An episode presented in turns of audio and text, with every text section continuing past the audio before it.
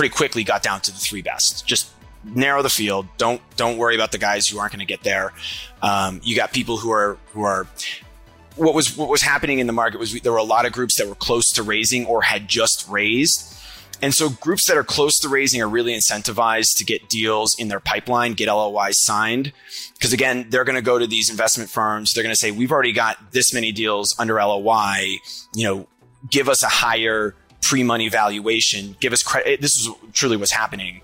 You know, give us credit for these deals we haven't closed yet, because we have a ninety-seven percent success rate of closing deals we get under L O I. So they're nearly a sure thing. So they wanted to get things under L O I if they're close to raising, and groups that had just raised have a bunch of money they need to deploy and are flush with cash and just competing for businesses and needing to execute on what they said they were going to do. Hi there, and welcome back to another edition of Built to Sell Radio, the podcast designed to help you punch above your weight in a negotiation to sell your company. I'm the executive producer, Colin Morgan, and today on the show, John is joined by Doctor Joseph Marchell, who sold his company, Old Brown Dog Veterinary Partners, for, get this, around twenty-eight times EBITDA. But before we get there, today's conversation between Joe and John is quite technical, and you're going to hear terms such as arbitrage and waterfall and tag-along rights, which you may not have heard of before. So I'd encourage you to head over to the episode page, which can be found over at built to sell dot com, and just have that open as you're following along with today's episode. Okay, so now let me tell you a little more about today's guest, Joe, who started Old Brown Dog Veterinary Partners after noticing a unique opportunity in the market. Now, after acquiring three family practices for around ten times EBITDA, he implemented a streamlined operational strategy, which allowed him to flip the business for almost three times the purchase price in less than two years. Here to share with John how he did it is Doctor Joseph Marchell. Enjoy.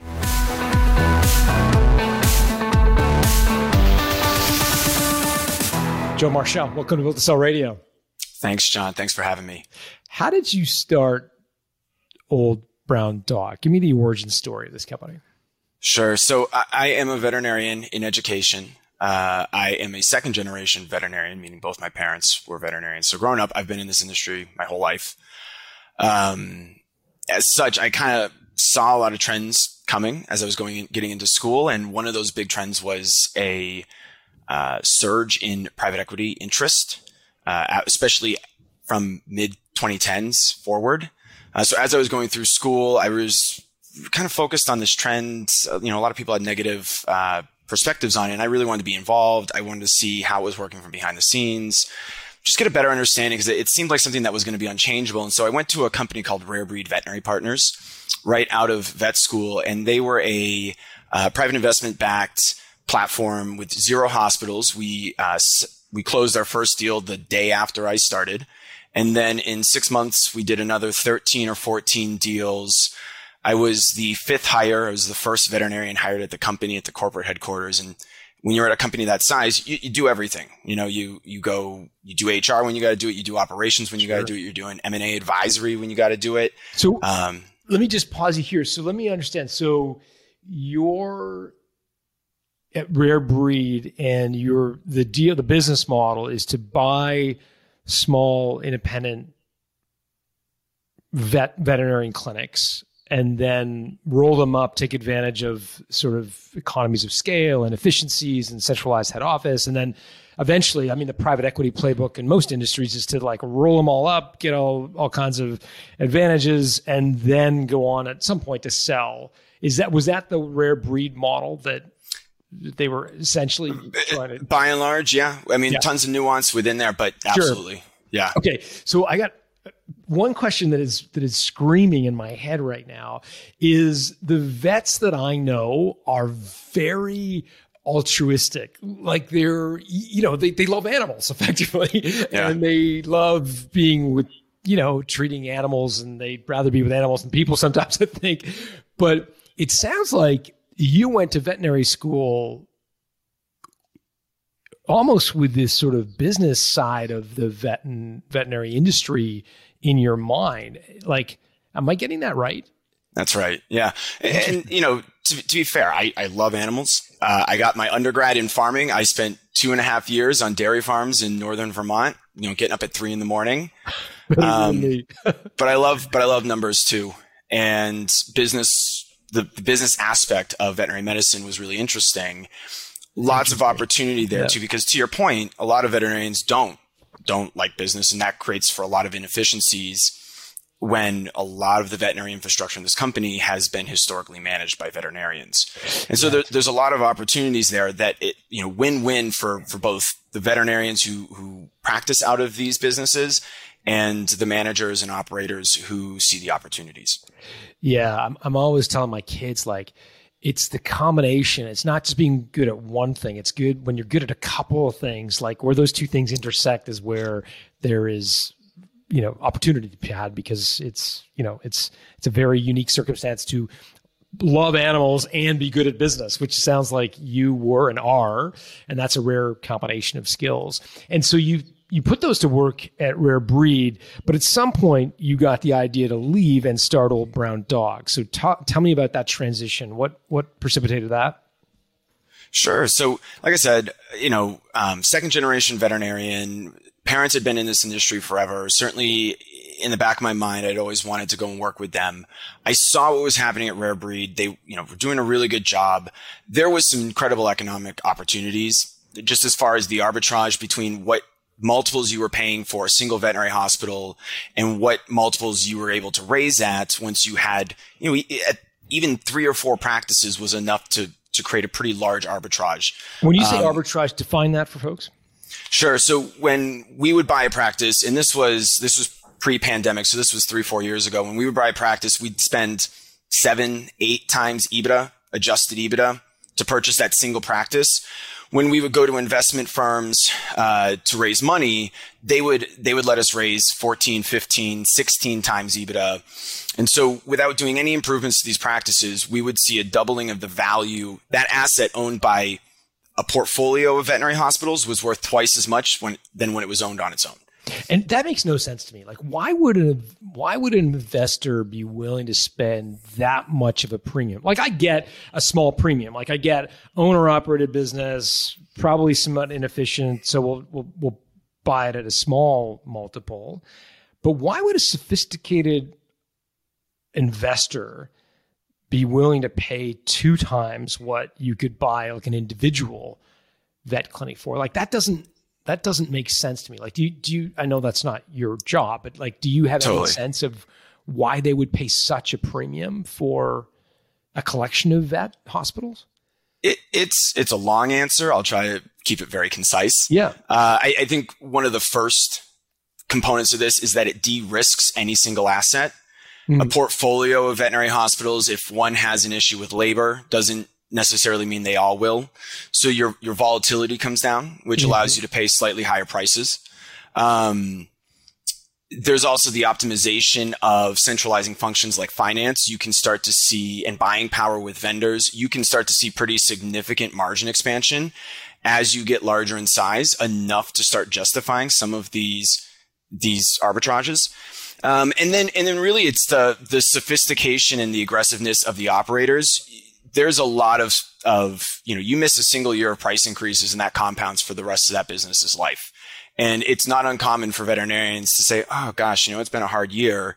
Uh, don't want to raise our prices too much, you know, hurt our, the, our clients, which totally get, totally appreciate. But, you know, a, a more, I would use sophisticated operator would say that, it's just the way the prices go. We got to do it. They do it. The market works and it's, you know, it becomes efficient again. And these places continue to grow. There is a lot of opportunity for the people who are, who are really paying attention to their finances on it. Yeah. I mean, this stuff is happening in every industry right now, like yeah. veterinary hospitals for sure, dental practices, car dealerships, car washes. Private equity is saying, wow, like, these mom and pop operators are, are leaving a ton of money on the table, whether it's uh, right under their nose, like a price increase that could totally right. be justified, or it's just that you just don't have any economies of scale when you're a one person shop And and it's not because they're bad operators. It's just because they don't have the, the scale of, of ten or twenty operators. So this is happening in every industry. And it's one of the reasons I wanted to have you on, because I uh, I wanted to kind of really understand this in more detail. So so you're at Rare Breed, and, you, and you're seeing this this arbitrage. like yeah. Almost overnight, they're doubling the value of these companies without really... you know, spending ten years operating them. They're, they're, it's almost overnight. So at what point did you leave Rare Breed and, and go start Old Brown Dog? Yeah, I was, I was watching the market change. I was seeing um, multiples continue to go up. I saw my parents starting to consider some of their exit opportunities and talking and getting L O Is. And I decided that, hey, I'm going to take this risk. I'm going to reach out to you guys, use these These two one and a half practices we had in the family and another one and a half we were very friendly with to start our platform and get things rolling. Uh, so I quit my- basically decided to to take a page out of the Rare Breed playbook and say, hey, like I've already, you know, I've got great connections with with uh, with with vets in my hometown. Like my parents run one. We've got these old family friends who own, like, so to collectively you've got three target hospitals or whatever you want to call them that you, you you've got a friendly relationship with. And you're like, I don't need t- to be a salaried guy at Air. Uh, what what was it called? Rare Breed. Rare Breed. I can do this. I can follow the playbook. Right. And you right. And, sure. Yeah. And, and we were going to, it was a less aggressive model. We weren't going to take any equity investment. We had a lending partner that was willing to look at the cash flows of those three practices and uh, lend to us off of those cash flows in addition to the acquisitions we were doing. So what I mean by that is if I wanted to go out and buy a practice with a million in EBITDA, you know, this, this lender would lend up to seven times EBITDA on that veterinary. They were a veterinary specific lender at the time. Um, they'd lend me seven times EBITDA to buy that practice. If seven times EBITDA wasn't competitive and there were better offers on the table, they'd let me dip into the cash flow of one of the existing three practices that I already owned and use that cash flow to get more leverage on these acquisitions. So I could pay ten times EBITDA for another practice where most lenders were nowhere near that aggressive or allowed for anywhere near that much um Uh, leverage on any single asset. Right. Okay. Because you're like a young guy coming out of school. Totally. You know, and, and, and you, how long did you, were you at Rare Breed? Six months. Oh, so you're just there for a little bit. So you're, you don't have ten times EBITDA to buy to one of these practices in cash. So I had no money at all. Yeah. You're looking at debt. Okay. So you, you, you approach your parents with this idea. What was their reaction? Um, Reserved optimism. You know, I, I think a lot of people assume that being the son, you get a lot of favor and a lot of, uh, uh, a, you know, just a, that it's going to be easy. It, frankly, it's kind of the opposite. Um, they've seen you uh, at twelve years old trying to Change do something, yeah, trying to do something stupid, and yeah. sometimes it's hard for them to overcome that. Yeah, uh, I, I think I had to come. What I had to do is I had to come to them with an incredibly compelling model that didn't, you know, it, it just, it was hard to refute. And, and frankly, with, again, with this, the spread between what you could buy a practice at and what you could sell it for once it was packaged up in a larger group, that was compelling enough. I mean, you, you could buy a practice when I started, you could buy a practice, have its revenues decline ten percent for three years and still sell it at a uh, profit or, or, you know, at a greater asset valuation than when you purchased it. Now that's not true any longer. The market has, again, corrected for that. But at the time, it was just so compelling, and it was uh, there wasn't as much competition for these small, you know, five hundred thousand to a million in EBITDA uh, type practices that are littered around New England where I live. Okay, so so what was the offer that you were bringing to your parents? Because you didn't come with a check in hand saying, "I sure. want to buy your your practice." What was the pitch? Like, what was what were you offering them effectively? So their practices were on the market. They're packaged with this third hospital that we ended up folding in as well. But they were on the market as three distinct entities that had no cooperation, but were selling as a package.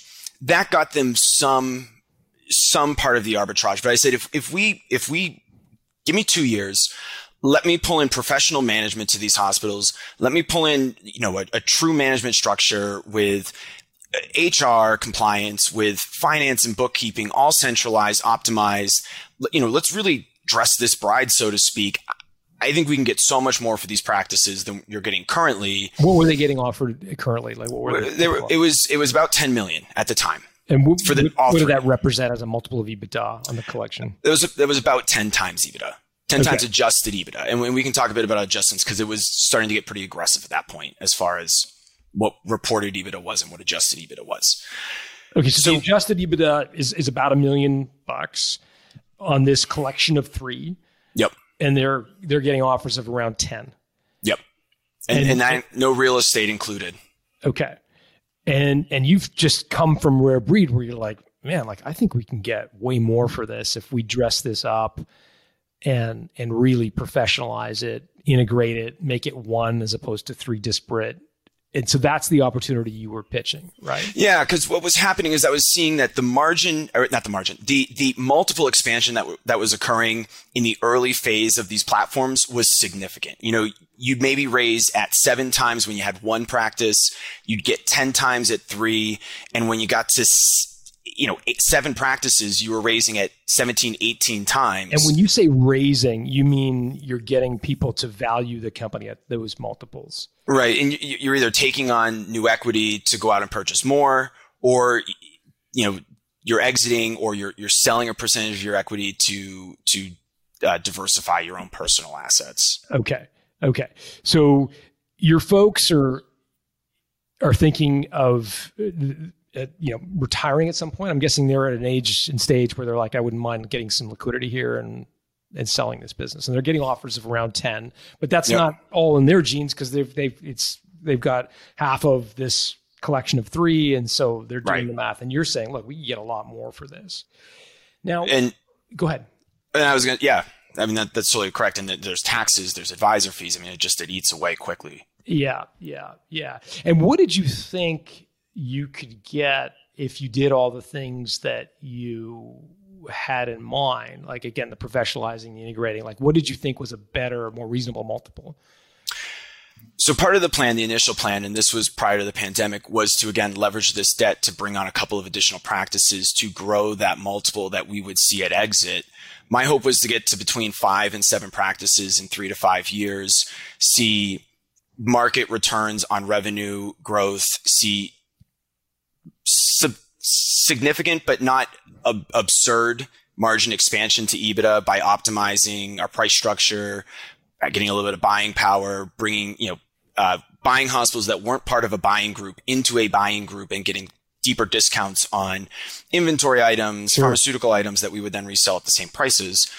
Uh, my models predicted mid eight figure exit in three to five years with, with, substantial amount of debt brought on in that time to do. Okay. So when you when you were thinking like in terms of multiple of EBITDA that you thought you might be able to get in the future if you did all those things. So you, you thought it was a two-part play. One was you could improve EBITDA by messing with pricing and making it a more profitable business and so forth, getting economies of scale, et cetera. So you're going to make the EBITDA bigger, but you yep. also thought you might get a better multiple of EBITDA, I'm assuming. What did you think the multiple could be if it was professionalized? I was hoping to get sixteen times, and I was hoping to have our adjusted EBITDA between twenty and twenty-five percent. Okay, got it. So that would have been a big lift on where it was today at around ten percent. So you're like, we can do better, both profitability, but also multiple. And sixteen times was what uh, Rare Breed was buying companies, or Rare Breed was in, in raising money at. So they, it, it was it was what companies of, you know, three to five practices were getting in the market at that time. Yeah. Yep. Rare Breed yep. was different. They were going for a hyper aggressive growth strategy. They're, they're in a different stratosphere at this point. But, um, if you had between five and ten practices, you were getting sixteen times in the market. Wow. It's just incredible. Yeah. Incredible multiples. And it went up from there. Yeah. Well, we'll get to that. So I, I'm really curious though. About your parents' reaction. And I have to joke, Joe, because my kids are just going off to university. Yeah. And, you know, I'm forking over the bill for the for the tuition. Totally. And I'm like, man, it's a lot of money. And and so I'm just imagining your folks. And again, I don't you don't need to tell me who paid for the but here you've just done an undergrad in farming and then you've done the the veterinary. I'm assuming there was a pretty big bill for this fancy education. And then you come to them and you're like, thanks for paying for my education. Now I want to, you know, buy your business with, you know, leverage. And because I'm so smart, because of all the education you bought, I'm going to, you know, sell it for a whole lot more down the road. And, and so I could imagine them thinking, hold on a second. Like, if it's so easy, like, why don't we just do what Joe's proposing? And why do we need Joe? Because he's, in our mind, a kid. Do you know what I'm getting at? Like, all totally. Of those dynamics, families and stuff must have been going through their head at some point. Uh, totally. And, you know, and just to throw out some some numbers to make it all real, I had about two hundred thousand dollars in student debt. Okay. I had to pay about ten thousand dollars in clawback fees to leave Rare Breed to do this. You know, we were, and, and be completely frank, I needed my parents to be the operators. I didn't know how to operate these businesses. Right. I knew how to build the strategy that would increase the value of them, but I needed operators, you know, long-term. And that was the, that really was the, the message to them was, hey, let's, let's, we have very complementary skill sets. I understand this financial strategy that we can use to dramatically increase the value of these hospitals. You guys have operated them for thirty years and you know how to actually implement these solutions that we're going to need in order to get the strategy from A to B. And so the, the, the message to them wasn't, hey, let me buy your practices and take advantage of all the upside. The message was, you know, work with me here on this strategy that I'm proposing so that we can participate in the upside together. We structured the, the initial J V structure when we brought the three hospitals together was built specifically to do that. So we built a waterfall uh, mechanism where using preferred equity, the original three practice owners participated in the first ten million dollars at an exit event on proportions based on, you know, the value of the hospital they were bringing to the table. Um, so that it essentially, what, what is essentially saying was, hey, you know, that L O I that you got that you could take right now and cash out, I will guarantee you that money before I see a dime at any exit event. And then after this threshold, we're going to participate at these percentages. And so for me, that was a, a quarter of the company after the ten million dollars threshold. And so, and, and then the other guys shared the other, the other seventy-five percent of the. Yeah, that's right. Yep. So then we, exactly. So my shares diluted theirs at that point. Yeah. Yeah. I, I love the specificity here, Joe, because again, I, I've sort of, I've kind of heard of these deals and I've been as skeptical as I am today. I'm like, how does this all work? This sounds crazy. Totally. Like if you could get sixteen times, why wouldn't you just get, but now I get it. So you're, you're not asking for free money. You're saying, look, I'm going to get you your ten million no matter what. And, and if all goes well and I do my job right, um, we're going to get a whole truckload more and I'm going to be paid on the extra, not just, not from dollar one. I'm, I'm, you're going to get your ten and then I'm going to start participating. And that's what you call a waterfall? That was what our advisors called it. And that's okay. What we ended up calling it through the process, whether that's truly what the, you know, some P E guy might tell me that's not what a waterfall yeah, is. Yeah, we'll get, we'll get someone to explain that, but that, that, that makes sense to yeah. me. Maybe people can Google it too. We'll put in the show notes to fit to the actual definition. Uh, that is super helpful.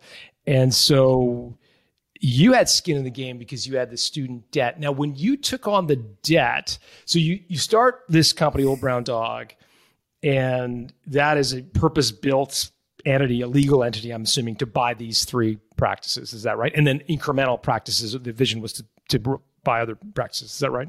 Yeah, correct. Okay, so you got this legal entity called Old Brown Dog, and the the other people own parts of it, commensurate with their shareholdings of, of the, um, the the three businesses that are in it today. And that business is going to take on some debt, like Old Brown Dog, the company, is taking on some debt in order to uh, to to to take advantage of some of these efficiencies and buy other practices. How much debt did that entity take on? In the end, zero dollars. In the end, the plan was to take on debt. However, we started, to, so so we hit the ground running, we get the three practices rolled in, we do the J V structure, we get the operating agreement set up, and then I, I hit the road and I drive thirty to forty thousand miles a year to practices all around New England, as far south as Long Island. Um, I am visiting everybody I can. I am telling them what I want to do. We are participating in you, plenty of processes to buy small practices. I mean, these are these are we we we were on a deal. Uh, it was us and two other acquirers. It was five total employees. It was a single doctor practice. They had one point two million dollars in revenue. That revenue hadn't grown in three years. Their their revenue C A G R for three years was zero percent. Their EBITDA was their EBITDA margin was eleven percent, and it was actually kind of decreasing over time. The facility needed to be updated. There were every person in that company was a key man. There was there was so many risks involved. Yeah, we we put a bid in. Our final bid was two million dollars for the business, six hundred thousand dollars for the property. So two point six million dollars total to the owner. We were paying him, I think it was nearly twelve times our adjusted EBITDA at that point for, you know, we were giving him credit for synergies we were going to create, buying power that we already had that he, that, that this business wouldn't have had without us. And we were the third bidder in line. We wow. were, we were the lowest bidder on that deal. Um, and, and that was, that was happening across, you know, uh, from small to large practices. I mean, so you it, were, it, you were trying to buy these practices, realize against this vision that you had about, and like no deal. They're just, the, the numbers are going up and up and up and interesting. They were paying, they were paying two times, two and a half times, three times revenue for, for, for wow. practices that had a hundred to a two hundred thousand in EBITDA. I mean, we, we weren't able to do it with, even with, you know, even with the ability to leverage the cash flow of the practices we already had. This, the other thing you have to remember is that we started this company. I quit my job February, mid, middle of February, twenty twenty. Three weeks later, COVID oh. shut the whole world down. Um, and we're doing this now in, you know, the fall of twenty twenty. We don't have a vaccine. We're just realizing you don't necessarily die if you step outside of your house without a mask on. I mean, the world's, The the level of volatility and uncertain, uncertainty oh, about the well, future yeah. is is it was incredible at this moment. And so the thought of of getting this much debt on our, our balance sheet for another hundred, two hundred thousand in EBITDA with another practice that we'd have to manage with all of these these improvements that need to be made is the the original plan just didn't make sense any longer. Yeah. So what did you do?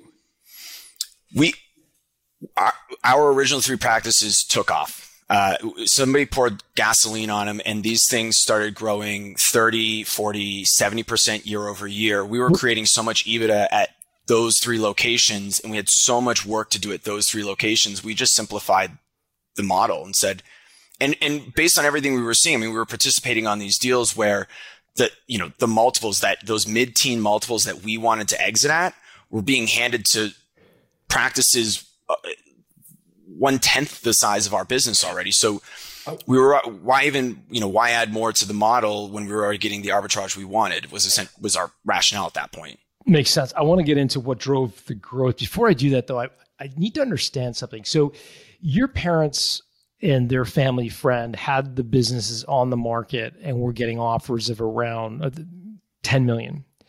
So like, why were they getting hosed here relative to like th- this tiny little example you gave me of one point two million of revenue seems like a very small crappy business relative to your parents' business, yet it was getting a much higher multiple. So why were your parents getting such a low multiple when they tried to m- sell their business before you got involved?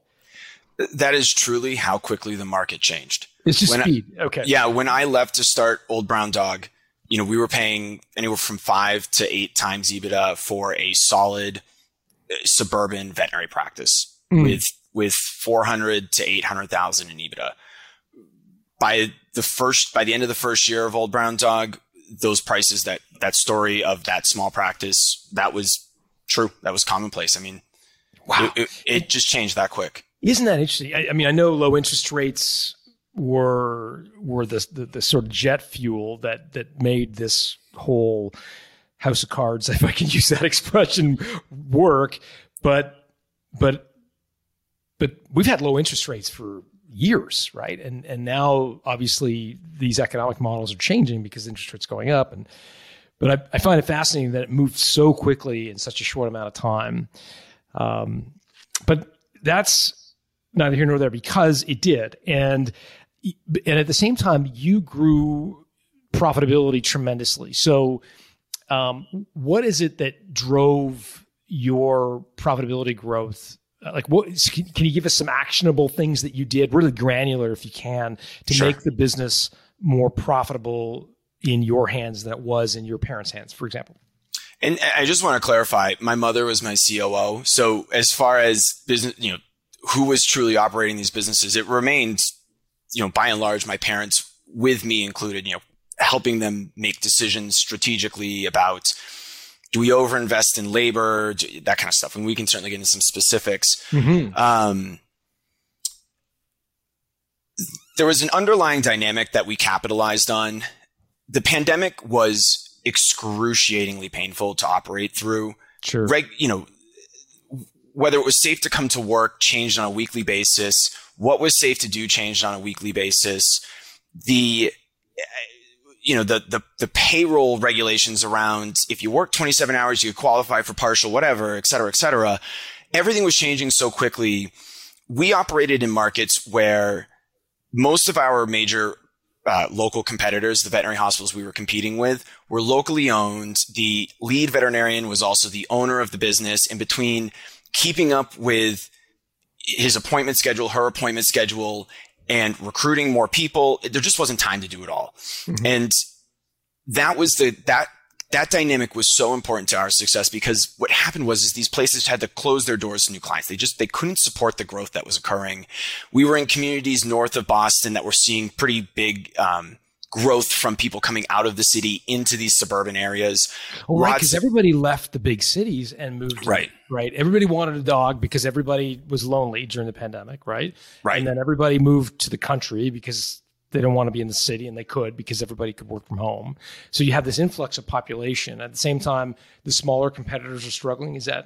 That's right. Yeah. So we, we're getting tons of new animals into these markets. Those animals need to go to a veterinarian. A lot of our competitors just didn't have the managerial support to to meet that need. Sure. Yeah. And so we we you know I'm not here to say that I saw this all coming. I don't, I didn't see any of this coming. I frankly had left my job and needed something to do. I, I needed a job. So that's why, you know, that's why we plowed ahead when we did at the beginning of the pandemic. But it turned out to be perfect timing that we had set up this management structure. We'd hired a director of operations. You know, we'd brought on professional managers, and we got them up and running so that we had all of this additional management support. We had, you know, we had a director of operations who oversaw the three managers who sat in each practice. None of these practices had had managers prior. They were just owned and operated by the primary veterinarian.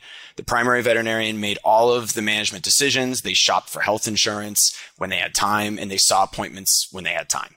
And you can imagine that it just, nothing against this model. It was the way everything had been done, but you just didn't have time to do anything well. Sure. You just yeah. had to do it. Yeah. You just had to pick health insurance and move on, whether it was the cheapest or, you know, most optimized. So we brought in these managers. They had time to recruit people while we saw appointments. They had time to shop out health insurance. Our director of operations, her name was Jess Molina. She was the practice manager of the year in the whole country. Wow. Uh, she had been doing this as a career. She knew how to get the best deals at our vendors from the very get-go. There was no trial by fire there. She just knew who to talk to, what to say, and we got the best deals. But all, but all these people, Joe, would, would be would be costly. So as much as like I get running a more professional practice, they're eating into your EBITDA by hiring a director of operations. That's not an expensive payroll. So like, did you take a hit short term on EBITDA to, to sort of professionalize? Do you know what I'm getting at? Yeah, absolutely. I mean, this is such a good question, because I think this is, this is one of the strategies that I brought to the table that I think elevated us and, and really put our multiples where, where it ended up being. Um, I knew, having sat on the buy side of a lot of these deals, I knew how these these companies would view certain decisions, even if they ate into EBITDA. Bringing on things like bringing on managers, you could tell a very compelling story for why that is a you would get adjustments to your profit and loss statement at the time of the transaction to say, hey, you know, we're reducing key man risk if the lead veterinarian that you're buying this practice from Um, checks out or, or gets so much money that they just don't care anymore. you don't have to worry about them not managing the way they did any longer. You now have a manager in place who's a professional manager, who's salaried, who will continue to make sure that things work the way they are. And as soon as you do that, you see a higher multiple that offsets that cost. I mean, again, you're de-risking these businesses. And so what I, the message I came to my parents with was, we got to reduce key man risk at these businesses, and we got to put professional management in place. The buyers of these, the larger buyers in this space, are going to love to see that. You're going to get the, the multiple that you're going to get on your deal is going to go up enough to offset the, the EBITDA you might lose. And frankly, the market's getting so competitive that they're going to back out some of that salary and give you credit for it. So we were able to, so for example, our director of operations, she sat above the managers. Her salary was, let's, I don't quite remember what it was. Let's call it one hundred thousand dollars. That was one hundred thousand dollars to our cash flow statement. That, that was a hit. We weren't seeing that cash flow. We weren't making that money in the short run. However, when it went, when we went to market, what we told, the story we told was, hey, you guys want to set up a division in New England? We've got your director, we've got your regional director already in place, already managing, you know, on a smaller scale, but multiple hospitals. All you need to do is, is scale it up to twenty, thirty practices. And that, that one hundred thousand dollars director of operations salary goes from being your expense at the O B D level to a corporate expense of whoever acquires you. Yeah. And they'll add it back out. And you, so there's one hundred thousand dollars of EBITDA created, even though we got to leverage that labor the whole time. Got it. So you're saying those, that could be an adjustment, an aggressive sort of adjustment schedule, saying this is not an expense that you'll necessarily should apply against the business. I want to get to adjustments when we get to the actual sure. uh, sale of Old Brown Dog. But before we do, I'm I'm I'm curious about the dynamic of of bringing in professional management and the legacy founders. Here's what I've experienced. Founders have a very specific sort of way they want to run their company. And it's part logical, but it's also part emotional. Like, it's like, yeah, I know it doesn't really make sense to give everybody their birthday off, and it's a bit expensive, but that's just part of our culture. Or, yeah, I know we should raise our prices, but, you know, like, I've known Tim, the lo- you know, lumberyard manager since eighty-six, we went to high school together. I don't really feel like we should raise his price. And then all of a sudden you bring in professional managers and people who are sort of more mercenary, and there creates an enorm- enormous amount of friction between the founders, who have sort of idiosyncrasies, ways they like running their business that maybe not the most profitable, but they work for them. And the professional managers is like, that makes no sense to give everybody their birthday off. You already have three weeks vacation. Why do you need a three weeks in a day? Or why are you giving these guys a discount? What was the friction for you? What did your mom and dad push back against and say, Joe, I appreciate you went to the fancy school. You did all the, you know, you went to the fancy private equity group, but that's just not the way we run our business, Joe. Like, did you get that sort of friction or pushback? You know, it's funny. I, Tell me I the truth, because I know, I, I believe there was something. So, so I, I haven't considered this question before. So this answer is, you know, it's not something I think about very often, but I won't tell your mom. Uh, the funniest thing is that I honestly was the one who pushed for more idiosyncratic policies to remain, um, to kind of preserve, again, because I, I kind of knew what would and wouldn't matter to these buyers. I knew that having excess holidays was not something we really looked at on the buy side. I knew that having professional management in place was a huge deal. And so I could come into this with that balanced perspective to say, yeah, you know, that bizarre... I think the area that we really, the really specifically was around discounting for employee uh, veterinary services. So the, the how much money our employees paid for veterinary services. We're about to get into the gory details of the transaction itself. Before we go there, I want to share with you a resource we put together for you that you might find interesting. It's called the Definitive Guide to Creating Standard Operating Procedures. Look, here's the deal. If you want to create a business that can thrive without you, a so-called self-managing business, your employees need to know how to do their jobs when you're not around. And we have to take what's in your head and get it down for them to actually know how to do the job that you would do if you were in their shoes. This comes down to standard operating procedures. And we've just developed a guide. It talks about how to create them, some of the tips and tricks, mistakes to avoid in creating standard operating procedures. It's free. All you have to do is go to built to sell dot com slash S O P. Now, back to the show. So let's get into the sale. What triggered, because you had this vision, hey, we're going to buy a bunch of practices, we're going to roll them up, use a bunch of debt, and everything's too expensive. But then your own three practices are like going like stink. You're making a ton of money. What triggered you to want to sell? The labor market started to get uh, just uh, un- unworkable. Um, we were seeing a, we were seeing quarter million dollar signing bonuses with, you know, five year clawback type clauses. We were for vets, for vets. Yeah. And, and for support staff too. Um, veterinary technicians, which is our equivalent of a nurse, um, very qualified, highly skilled individuals that are not common. Um, and the, the labor market just became all of these, all of these larger investment groups, these, these larger platforms had recently raised, you know, three to eight hundred million dollars. And at the time, when you were going to market, whether you were a platform our size or you had two hundred practices, what was happening was, is if you could hire a veterinarian, you were getting credit for their revenue at maturation. Meaning, when you hire a veterinarian, it takes them months and months and months of working within the practice to really kind of get up to speed and start generating the, the levels of revenue that they will when they've been there for five years. Sure. Well, what was happening was you could hire a veterinarian, you could hire five veterinarians, you could pay them each a quarter of a million dollars to come on board. And then when you went to market, you could say, well, we just brought five veterinarians on board. They're only doing, you know, uh, annualized run rate of four hundred thousand in revenue, but at maturation, that'll be nine hundred thousand per doctor. You know, we wanted, we want that adjusted into our revenue, and they'd get it. So wow. You could pay a quarter of a million because it was bringing three million dollars in, enter- in enterprise value to have them signed on. And, and it was, I mean, it was becoming, it was absurd. I mean, and like I said, we were growing thirty, forty, fifty percent year over year. We needed to hire people, but yeah. we didn't have that kind of money to compete. And what we saw is what that we were, do? what? So what did you do? We, uh, I told the team, I said, I was guys, I am going to start to reach out to some of my connections in the industry, some of these buyers. We are going to get N D As signed. I am going to start flying around, talking to everybody, and we are going to the market.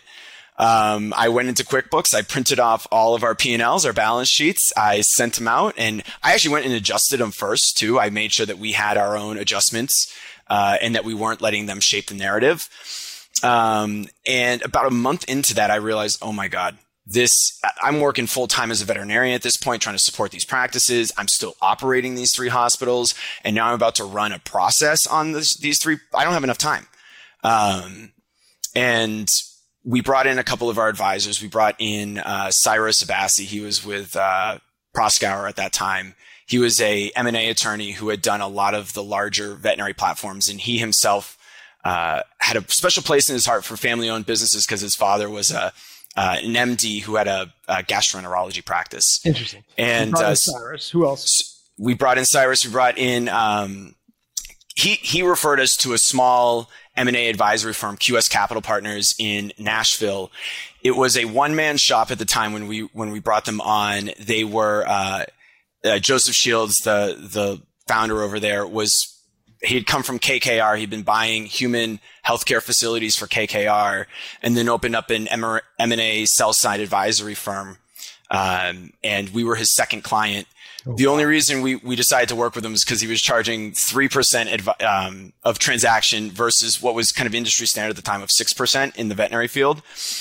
And we, we needed somebody to manage our uh, our process for us. And so, you know, he... He pushed us to do some things we weren't comfortable doing. Okay. I, and again, I was so skeptical of, of brokers at that time. When I was, not that he was really a broker, but when I was on the buy side, what I saw brokers doing was charging six percent of transaction to set up a data room um, and, and organizing the files, but really not bringing much additional value to the, the process because of how competitive the market was. all of these firms were just doing the adjustments themselves. And, and these sellers were getting credit for adjustments that they weren't even aware of. And so as long as you could, as long as you knew who the big players were, and I did, I felt like as long as I brought them all to the table and made sure they all knew that they were sitting at the table with each other, that they would go and be, they knew they had to be aggressive to win this deal. You mentioned, I wasn't. Before, before we go further, I, I want to ask you, you mentioned Joseph pushed you to do some things that you weren't comfortable doing. What, what, what were those things? The first thing he did is he took us off the market. He, he basically cut lines of contact with any of the groups we had already reached out to, um, pulled in all of our financials, kept everything under lock until we had as consistent a narrative as we possibly could get. We went and did an eighty-five thousand dollars Q of E, a quality of earnings. Mm-hmm. Um, explain where, for folks who don't know what a Q of E is, just explain that. Yeah, we we um, retained uh, it was F T I Consulting. We retained an accounting firm to essentially um, go through all of our financials for the last three years, verify that they're accurate, make adjustments as needed. You know, maybe we we uh, very common thing in veterinary medicine is to um, expense inventory as soon as you get it in the hospital and not put it on the balance sheet. And so really easy way to destroy your EBITDA is to expense it as soon sure. as you get it and not toss it on the balance sheet and wait until you've sold it. So they'd go through and they'd untangle all of that. You know, they'd, they'd make sure all the financials were clean. Um, and then they put their stamp on it so that when you brought it out to uh, potential acquirers, there was this extra level of credibility around these numbers are clean. These are the numbers you're going to use to make your valuations off of. We know what we're worth, essentially, which is really important because it depends on how clean you run your financials and how, you know, intimately you you know your operations. But it's impressive how much slop can occur even when you're paying attention. And so, you know, hundreds, especially when the multiples are in the teens or in the twenties, you know, one hundred thousand dollars is meaningful. It, it, one hundred percent. Right? So, yeah. so their their job was to go through, clean everything up, put put their stamp on it, make it credible and reliable so that you didn't waste time at the beginning of the process arguing over what is and isn't credible with potential acquirers. Okay. So Joseph, you know, cut the lines of communication, tidied up the books, got the Q V done, and sort of decided to run a process, uh, you know, formal process. Before we get into that, you've mentioned adjustments a couple of times. For folks who don't know what that means, can you define what you mean when you say EBITDA adjustment? Sure. So, so, you know, EBITDA is, and again, I am a farmer with a degree in veterinary medicine. So this is, this is all learned on the job. I've never taken a finance course in my life. Um, do not hold me to these definitions, but, you know, EBITDA is kind of the, the metric right now being used to determine the earnings of a business. They back out interest, they back out taxes, depreciation, amortization. It, it kind of is a, is a standardized, clean way of looking at how much money a business makes without considering, you know, did they go out and get a bunch of junky debt that has really high interest that we can do better on, right? And then what happens is you get these adjustments to EBITDA. And these adjustments are ways that the business in theory could be improved that maybe haven't been implemented yet, but we're going to give you credit for. So one example would be that doctor example. They've just hired a new doctor. That doctor's only been there for two months. They're not doing very much in revenue. They haven't really hit the, the bottom line yet, but in eight months, based on the historics of this business, we see that this doctor will be doing eight hundred thousand in revenue a year, and that's going to drop two hundred thousand dollars to EBITDA in eight months. And by the time this process is over, we'll probably be there. So we'll go ahead and credit you with two hundred thousand dollars in adjusted EBITDA in addition to the EBITDA you already have, because by the time we acquire this business, that's probably where it's going to be. And just to add on to your definition, uh, which is great, uh, you know, there'd be expenses that you might incur, one-time expenses that wouldn't right. be normal ongoing expenses. Like, for example, the The, the purchase of the quality of earnings consulting, eighty thousand dollars, was a one-time expense associated with the sale of your company. You would you would you would extract that or pull it out of your expenses, thereby increasing your EBITDA by eighty grand. That would be a classic adjustment of like pulling out any weird one-time expenses that associated with the sale or that just you wouldn't that a, that an acquiring company would not have to incur. So that's the other. Uh, adjustment for folks listening who may may need to understand that that term. Okay, so super good. I get it. Joseph runs a professional process. You know all the folks from your time at Rare Breed. What's the reaction like? What, what did you get a bunch of offers, or what what'd you get?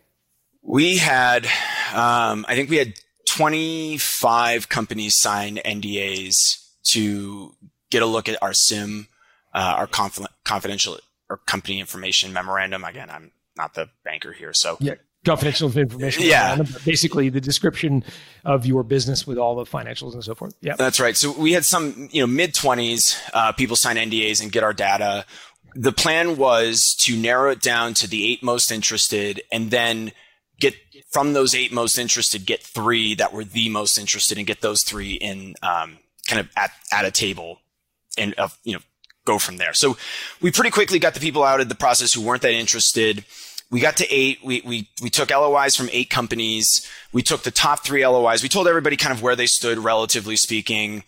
We took the top three L O Is as far as deal value, and we that's where we really started to run. We pretty quickly got down to the three best. Just narrow the field. Don't don't worry about the guys who aren't going to get there. Um, you got people who are who are. What was what was happening in the market was we, there were a lot of groups that were close to raising or had just raised. Mm. And so groups that are close to raising are really incentivized to get deals in their pipeline, get L O Is signed. Because again, they're going to go to these investment firms. They're going to say, we've already got this many deals under L O I. You know, give us a higher pre-money valuation. Give us credit. This is truly what's happening.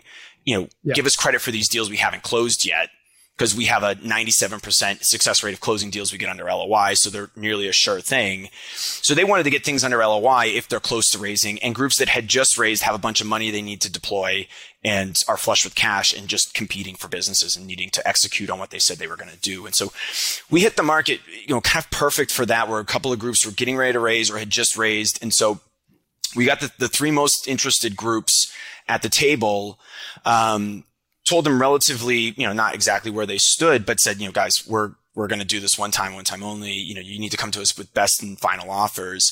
Lots, lots along the way here, though, as far as, um, I don't know how much you want me to get into the details of. A lot. Yeah. I was going to say that I skipped over a lot to get to this point. Um, but that was the general approach, was to, to quickly narrow down the field. Um, from twenty-two to three, because when, when the process is that big and you got five, even five people at a table, it's just too many. There's too many options, and you got to get the people who, um, are most interested. The disparity of offers that we got were, our, our lowest offer was about one half of what our highest initial first offer came in at. So the guys were giving you the, you know, one half of what the top of the range is. You just gotta, you gotta throw them aside and, and kind of move on. And so when you're when, when you're in the round of eight, we'll call it, I feel yeah. like basketball in March.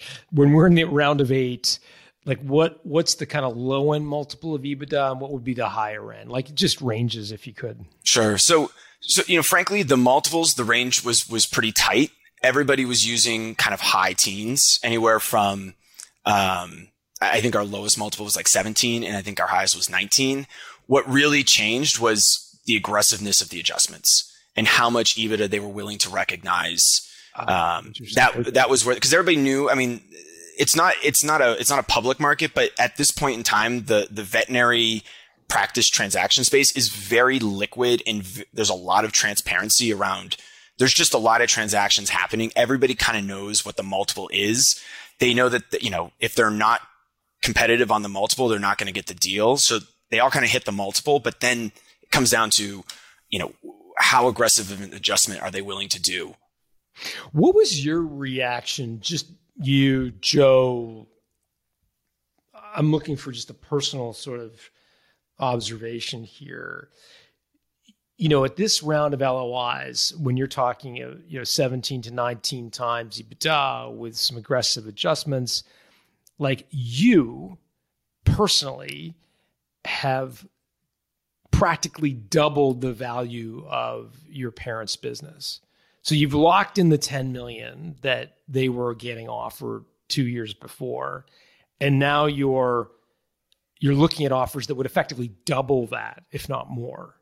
Like, what's, like, did you have a moment of realization and say at this stage and said, like, like, what was your reaction to that? To be totally honest with you, when the largest L O I came in, I vomited. Uh, really? Yeah. It was, I was nauseous. I mean, because, you know, in, in my world, I had gone from being a, a broke college student to a broke recent grad to a, you know, startup founder in the middle of a pandemic who was racing around with his head cut off, trying to, you know, just continue to recruit, continue to grow, you know, execute on all these plans as fast as possible, um, to starting a process, uh, to, to flying around meeting investment firms, to a paper showing up one day in your email that has a number on it that makes you, that you never thought you'd see in your life, but also kind of validates what you set out to do from the very beginning, what you said was possible, that you didn't know was possible until it, you know, somebody, it, it means, you know, a business is only worth what somebody's willing to pay for it. And I can sit down and build any Excel model that shows any rosy scenario I want, but to go through all this work and then to finally get this piece of paper that kind of validated all of this planning and all of this theory, um, it, it was overwhelming. Wow. That's the first time I've heard anyone puking on, on receipt. and I and I, I had come off of a particularly long day where I hadn't eaten a lot, and uh, okay. It was just yeah. okay, so so you're at the round of eight. You're like, guys, these three are the are the are the ones who are most obviously most willing to work with us and offering the best because of, again, they're multiple, but also the aggressiveness of the, the adjustments they're willing to do. So then you said to them, best and final. Like, come back to us with, if you want this business, what what your final offer is. What was the the reaction to the three parties from there? Did they lift their offers at all, or did they say, you've already got our best? So the yeah, so some of the offers came up substantially. Um, the the spread between the lowest and the the highest offer of those three was probably still, I think it was like seven million ish. Wow. So there there was still some room. Um, The the highest offer stayed put. They improved some of the uh, qualitative aspects of it around, you know, non-compete ranges, length of time, um, made some specific commitments to do CapEx investment post-acquisition, um, which, you know, we can talk a little bit about building theirs because there, there was, like I said, we skipped over a lot to get to this part of the, the, yeah. the story here. Um, but the the group's On the on the lower end, what they did is they went back to the Q O V, they went back to the SIM, they looked at a lot of the um, adjustments. So we had proposed we had proposed uh, something like three million dollars in adjustments of ways to improve this business.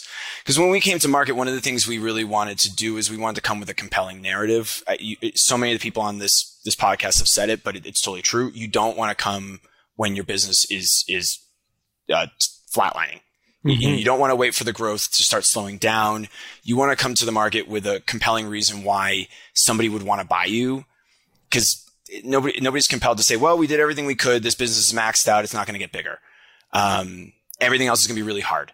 You want to come to the market when you have something, something that could grow the business, but you have a good reason why you can't do it yourself. And what was that in your case? So for us, it was partially the recruiting part of it, right? Recruiting became really expensive and we couldn't, we couldn't afford it and we needed it. We were, Did you tell the acquirers that? Oh yeah. Yeah. I mean, we, we told them, you know, hey, these hospitals are growing like crazy. We've got tremendous reputations within our market.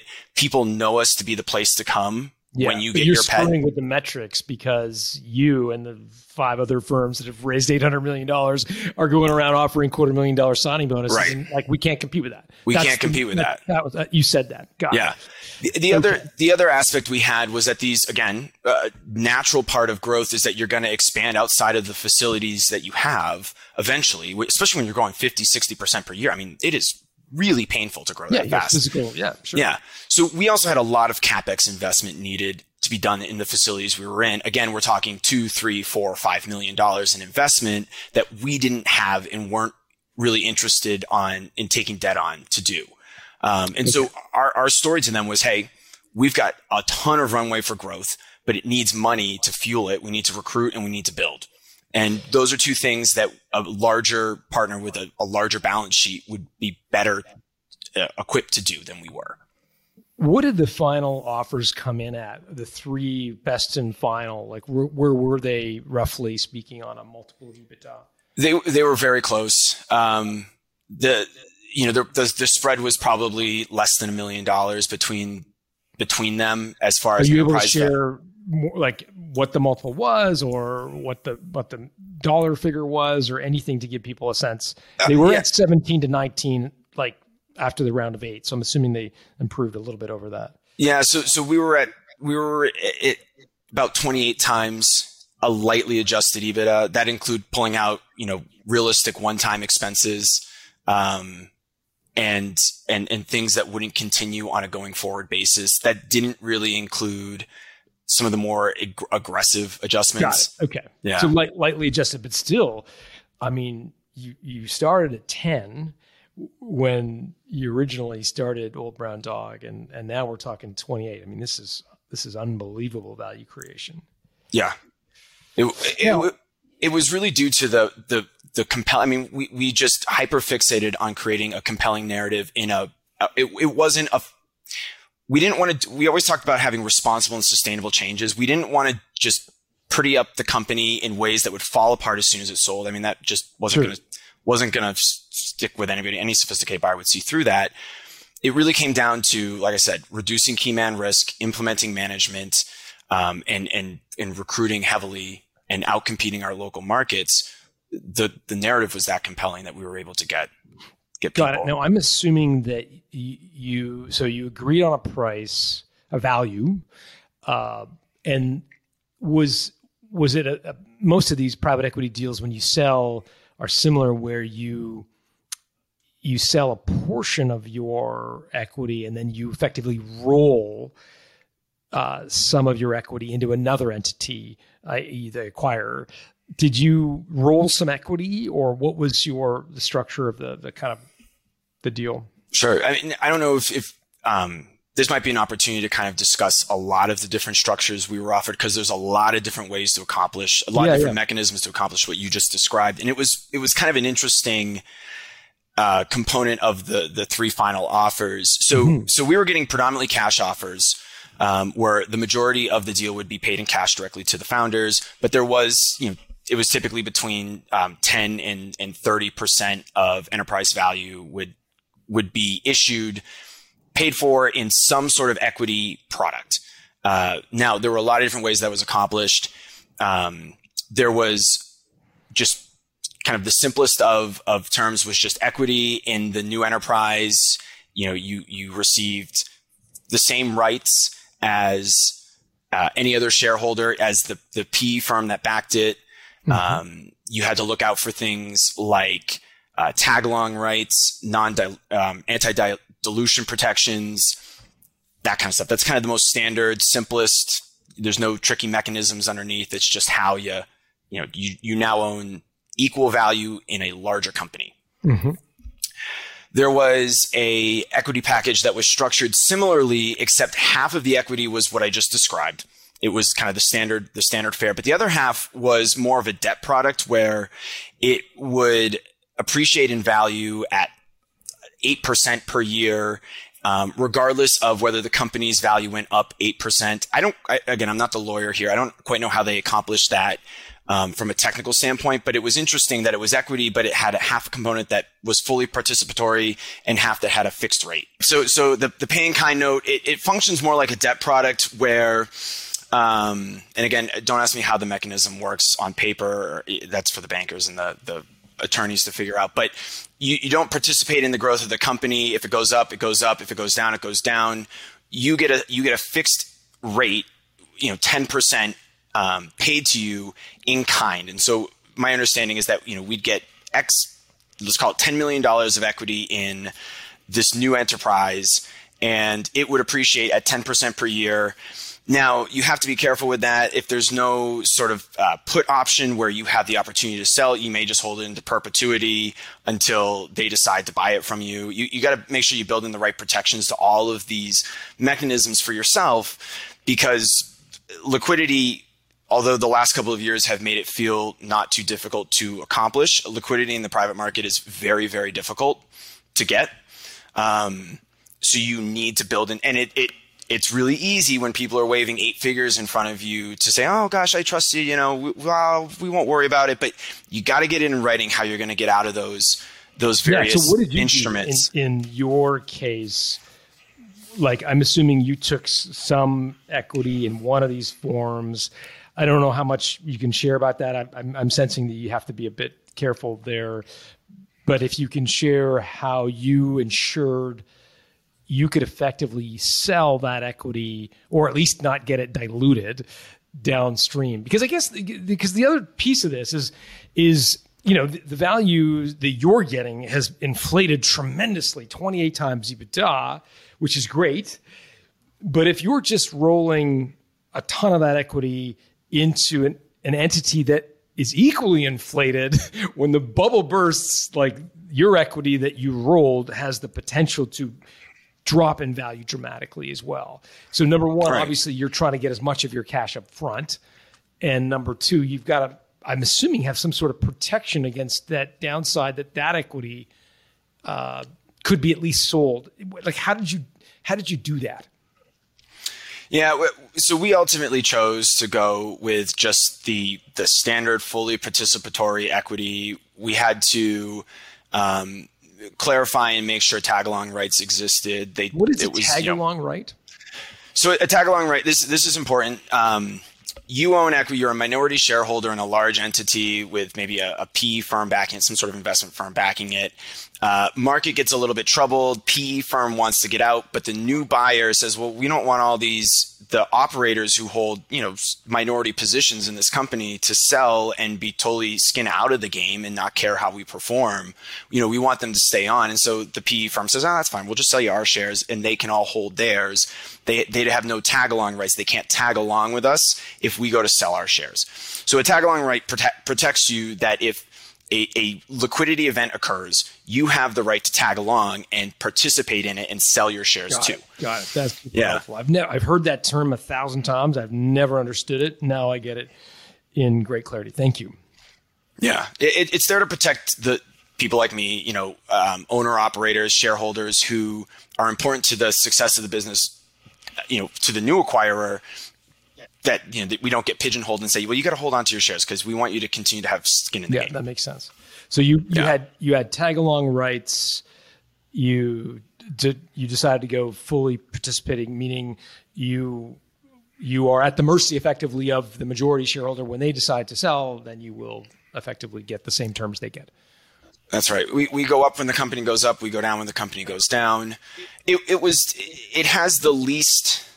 With all those other structures, there are so many ways that it starts to misalign um, incentives yeah. where, you know, there's just too many ways to play with it. Not that any of those are wrong. And, and for, in certain circumstances, I think they make a lot of sense for certain people and for certain situations. I've certainly used seller financing. I've certainly, you know, used other structures of equity. I, you know, to start O B D, I had to use a, a special structure of equity to get it done. Um, but we just wanted something simple where we were all – Yeah, it makes sense. Thrown in the same direction.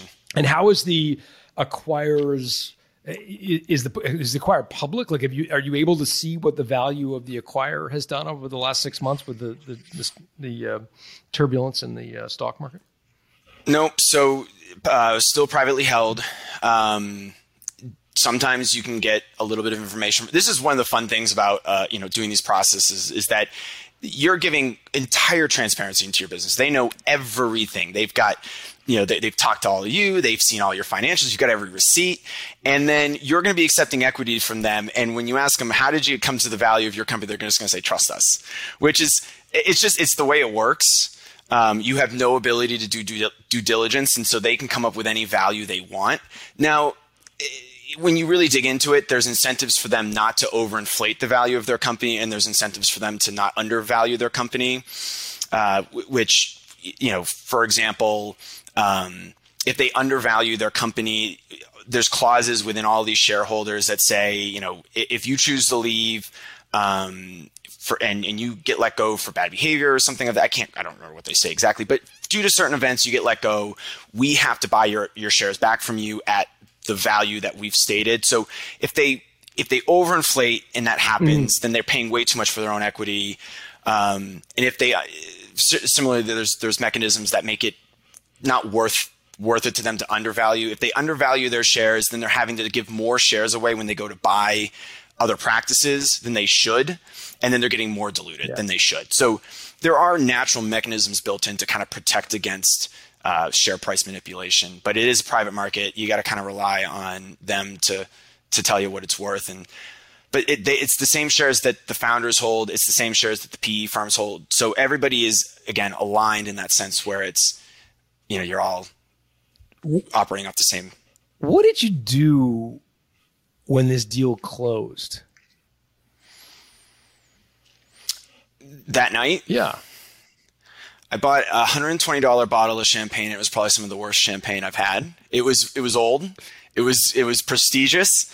Uh, but it had kind of like a, a sulfury um, mushroom oh, flavor to it. And and I, I, to this day, I don't know if that's what was supposed to happen. And that's just what happens when champagne ages. I've never had, you know, champagne that old.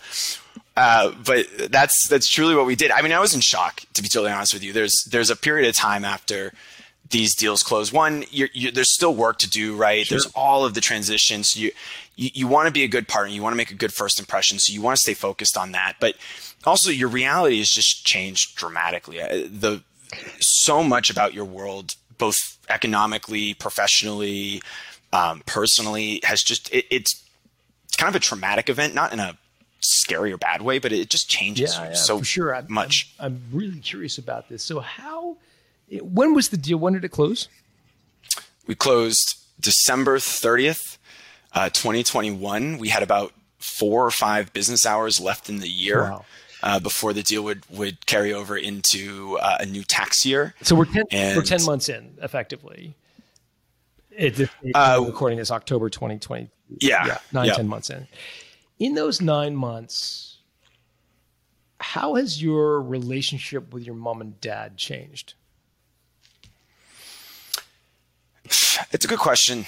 Um, in a lot of ways, it has become, it, it's settled a little bit. We have a little bit less on the line. There's a little bit, you know, financially, our lives aren't quite as volatile as they were, and the decisions we're making aren't quite as impactful to that. Uh, so you're not constantly thinking about the bottom line and everything. Um, there's a lot of maturing of our relationship at this point. There's a lot of trust that we've built over those years, having, again, uh, you know, this is kind of morbid, but when we started the company, I, it was it was May of twenty twenty when we when we set up the L L C, and again, it was the period of time where stepping outside your house, it, the narrative was was you you might get COVID and pass away. Yeah, like washing um, your vegetables and, and the whole thing. I remember, yeah, yeah, you know, you touch a doorknob yeah, yeah. and you and you don't wash your hands. That that could be it. Uh, and so, in, in the back of my mind, I had a I had to. consider what would happen if my parents passed away mm-hmm. in the very beginning of all of this. And so um, you really get this looking back and you start to think about those stories and where you started and, and what, you know, and just all of the crazy stuff that you were having to go through and just in some cases ignore, um, plan for. I, I have a real sense of appreciation for how much we accomplished and how much we got done and, and, and how proud I am of these guys for working with me, because I can tell you right now, um, I am not a refined professional. Uh, I'm, I'm a little erratic. I'm a little, I'm very emotional. Uh, I'm animated. I can get mad. I can, you know, get frustrated, and, and they were so patient with me along the way. And, um, it, to have it all come together in this way just felt, it, it's very fulfilling. I, I, I just felt like we got, we were met with so many challenges along the way. And, and every time they came up, we, even if we disagreed about solutions or we saw, you know, saw the issue differently and wanted to go in different directions, we worked through it. We never gave up. We, we continued to solve. And we, frankly, it, looking back, it felt like we never missed a beat. Now, we got our butts kicked, uh, you know, day in and day out, but on the big high level things that we were hoping to execute on, you know, on growing the company, on, on reducing key man risk, on that's definitely, you know, providing exceptional veterinary care. I mean, it would just. I was kind of more interested, Joe, in, in the in the family dynamic. I'll tell you why. I've got a sure. friend who who bought her dad's business over ten years or fifteen years. I can't remember the length of time. It was a long, long time. It was a little bit a, a year, and she bought it uh, when the business was quite small and unsophisticated.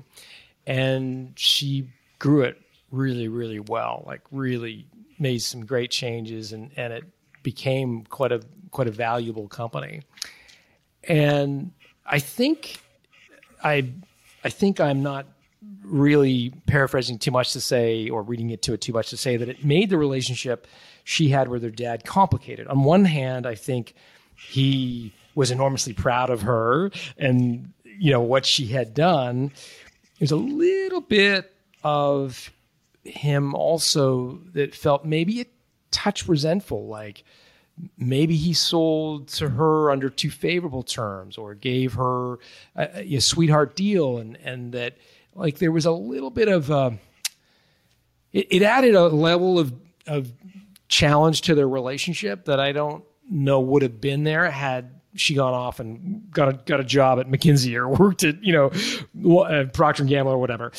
I, and I guess I'm curious for you, did you feel, you, you said your relationship with your parents matured. I'm wondering if there was any resentment on either side that, because you could also look at it the other way and say, like, look at all the value you created. And some people would say, like, you should have gotten the lion's share of the increase or more of the money. You, do, do you know what I'm asking? Like, I'm I'm curious totally. about the, the fi- family dynamics that existed.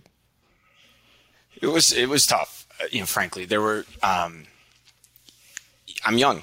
And uh, they've been doing this for thirty years. They they know what's worked for them. And here I am coming in with all these new ideas and saying, we got to try this, we got to do this. Uh, and seeing them work sometimes I think was tough for them. Uh, just to see some of these risks we took, having them work out. Uh, because it, things that I had advocated for that maybe they weren't in favor of.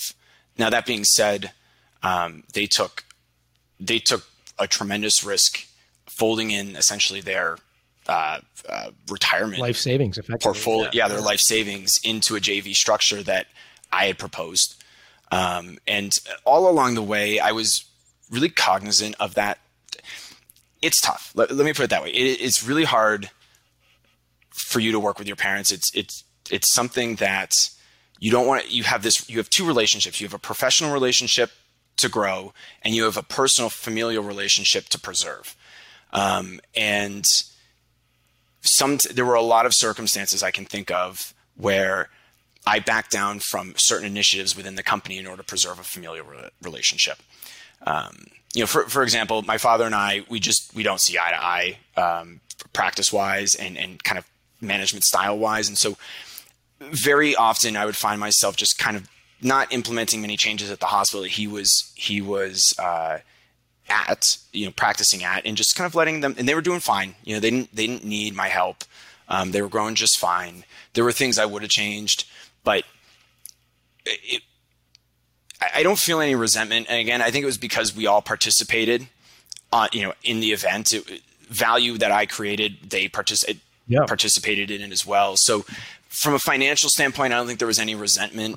I, I think from a leadership standpoint and who was seen as, you know, kind of having, they, they'd grown these businesses for twenty years. You know, all of this foundation that I was taking on and, and, and using as the platform to grow from, I wouldn't have been able to do if those thirty years weren't there. And so I was very cognizant of that from the beginning, and, and made sure to speak about it with the team, made sure to speak about it with them, so that we never lost sight of what it needed to, how we got here. You know, it was a it's hockey stick growth. It was it was twenty years of slow, linear, steady growth, and then at a certain point, we figured out, you know, here's what we're going to do to throw fire on the flames, and it went like that.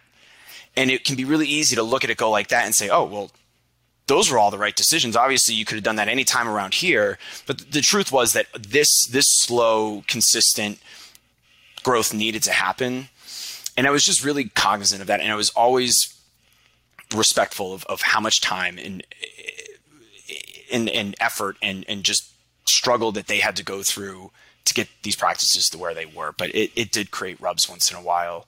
Um, one of the bigger rubs, I think, was kind of overcoming the the nepotism part of the narrative here, right? Sure. The the employees who saw me coming in and figured I was getting favors done because my parents were the previous owners, and you know, if it hadn't been that way, I, I wouldn't be in the seat that I was in. And they're probably not wrong.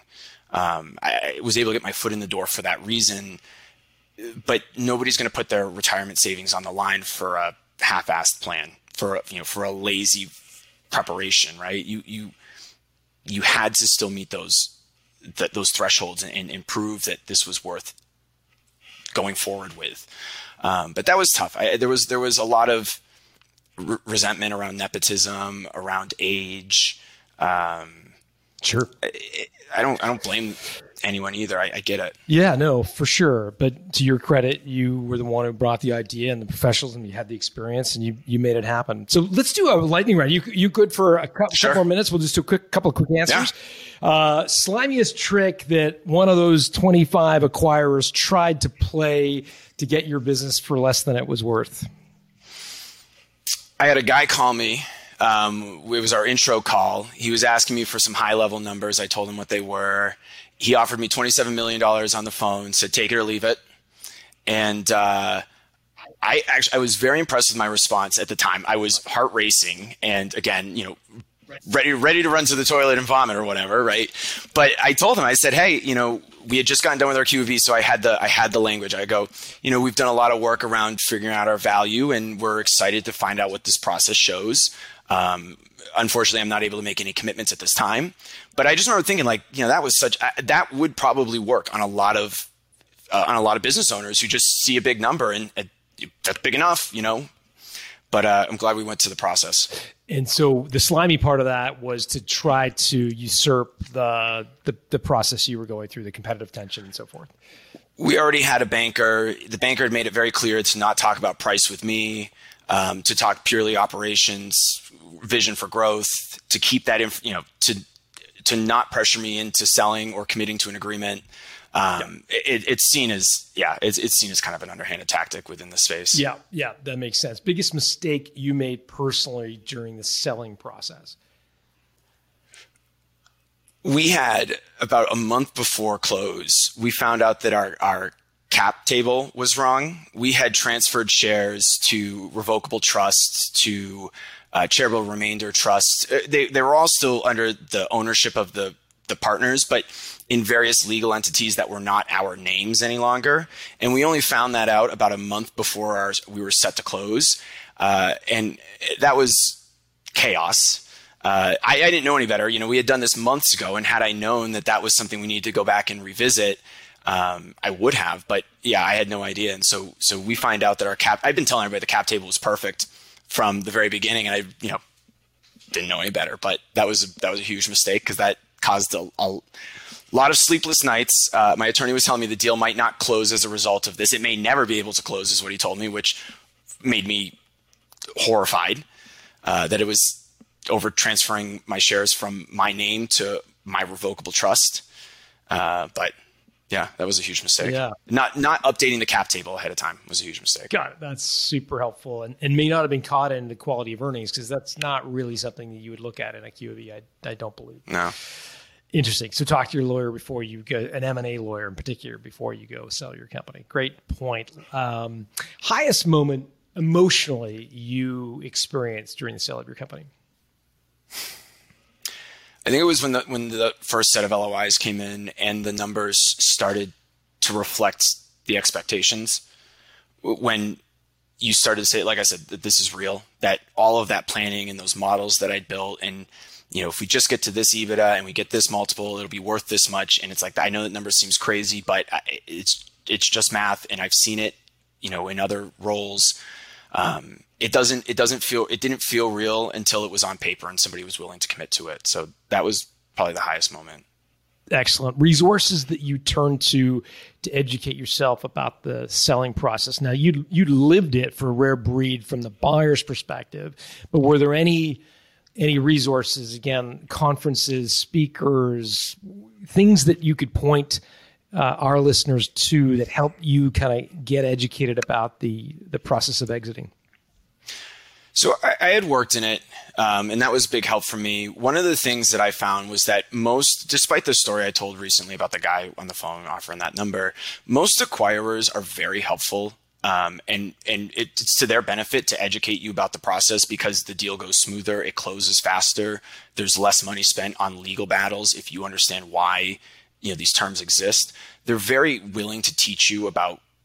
When when I worked at Rare Breed, that was very. We were very genuine and very um, responsible about teaching owners, and we would refer them to uh, uh, lawyers that we had worked with on this that that had been lawyers for other sellers.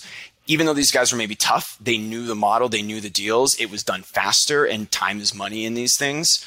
Uh, so there was a lot of being able to rely on the acquirer uh, was was helpful. They w- they really would. They wanted you to understand the equity terms. They wanted you to understand the mechanisms they were offering. It wasn't a trick. Uh, they wanted to have a long-term business relationship with you, and and.